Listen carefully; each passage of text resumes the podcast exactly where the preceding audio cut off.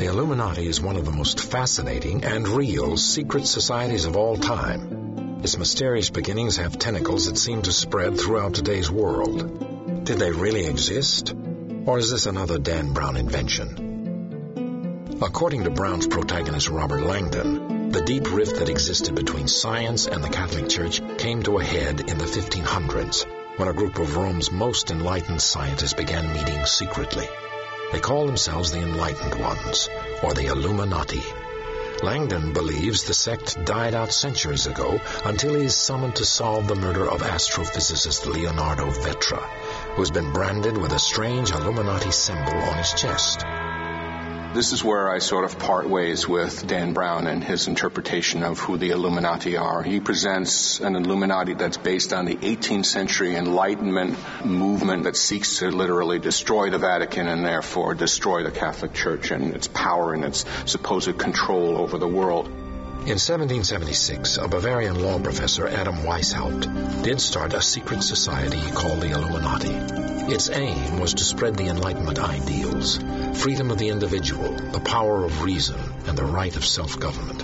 James Wasserman, author, The Templars and the Assassins. These ideas were very radical for their times because Europe was under the domination of the Catholic Church, and each country was ruled by either centralized monarchs or established nobility who had absolute rule. To avoid detection by the Church, Weishaupt developed a complex system of secret rituals and codes. This combination of scholarship and skullduggery held great appeal to Enlightenment thinkers, and the organization spread rapidly. Doctor Michael Barkin, professor, Maxwell School, Syracuse University. The actual organization had no more than a few thousand members in German-speaking areas of Central Europe. They were suppressed and basically put out of business by the late seventeen eighties, so that we're talking here about an organization which was A, never very large,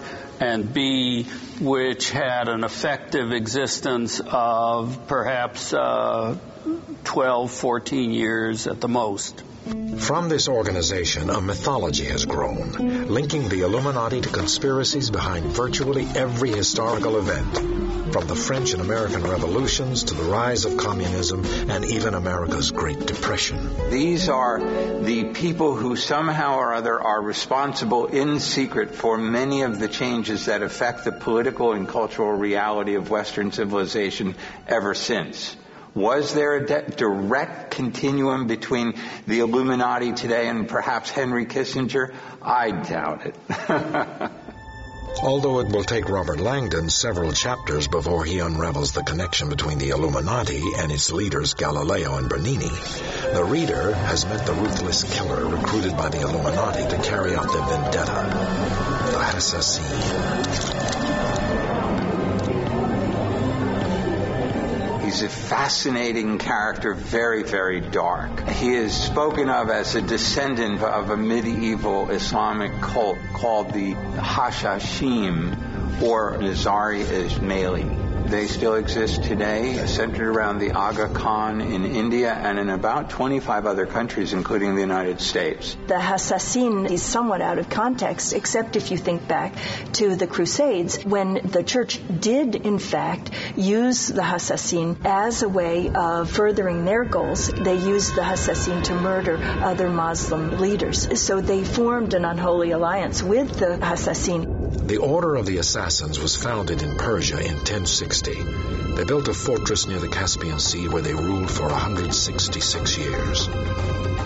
Practicing as a secret sect within Islam, they committed very public assassinations, and always with a dagger. The stories of this group percolated westwards and were picked up by the Crusaders, and a legend arose that the behavior of the assassins could only be satisfactorily explained through rituals that involved the ingestion of hashish, and it is indeed from hashish that the term assassin comes. That's one of the reasons that people thought they were so crazy and why they became this myth of these maniacal hashish stoned-out, mind-controlled victims. Mar- Marco Polo uh, wrote a, a whole lot of material about them being drugged into um, a secret garden where they were then tantalized by women and, and all kinds of things that suggested uh, Muhammad's description of paradise, all of the pleasures of the flesh. Some see an eerie similarity between the assassins' mode of conduct and the Al Qaeda terrorists of nine eleven, who lived underground in sleeper cells in America before activating their plans.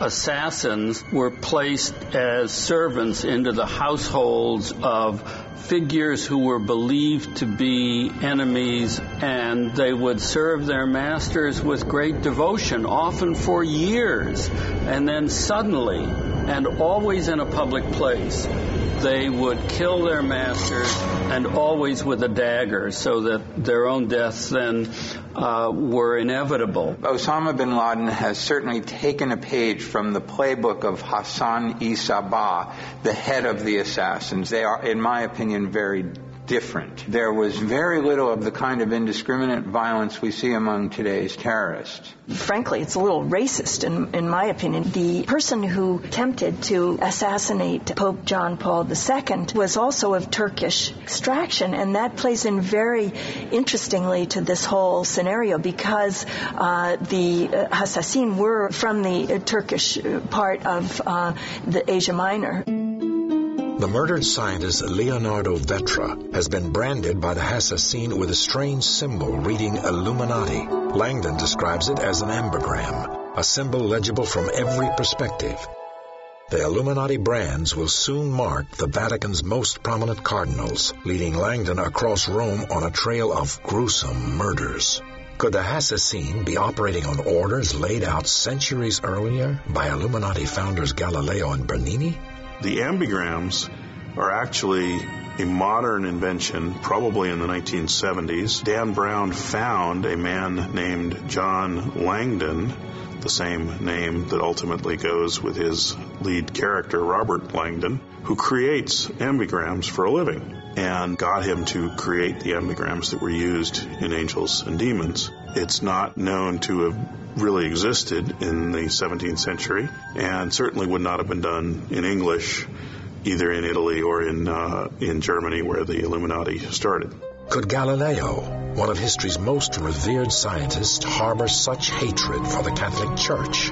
Could he have been the mastermind behind the Illuminati plot?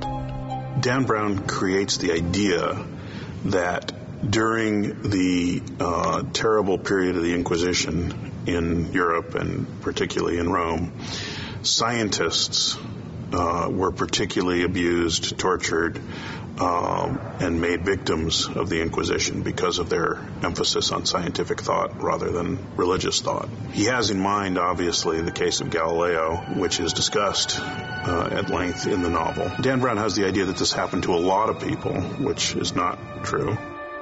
Galileo was in fact put on trial for promoting Copernicus's radical theory that the Earth revolves around the sun.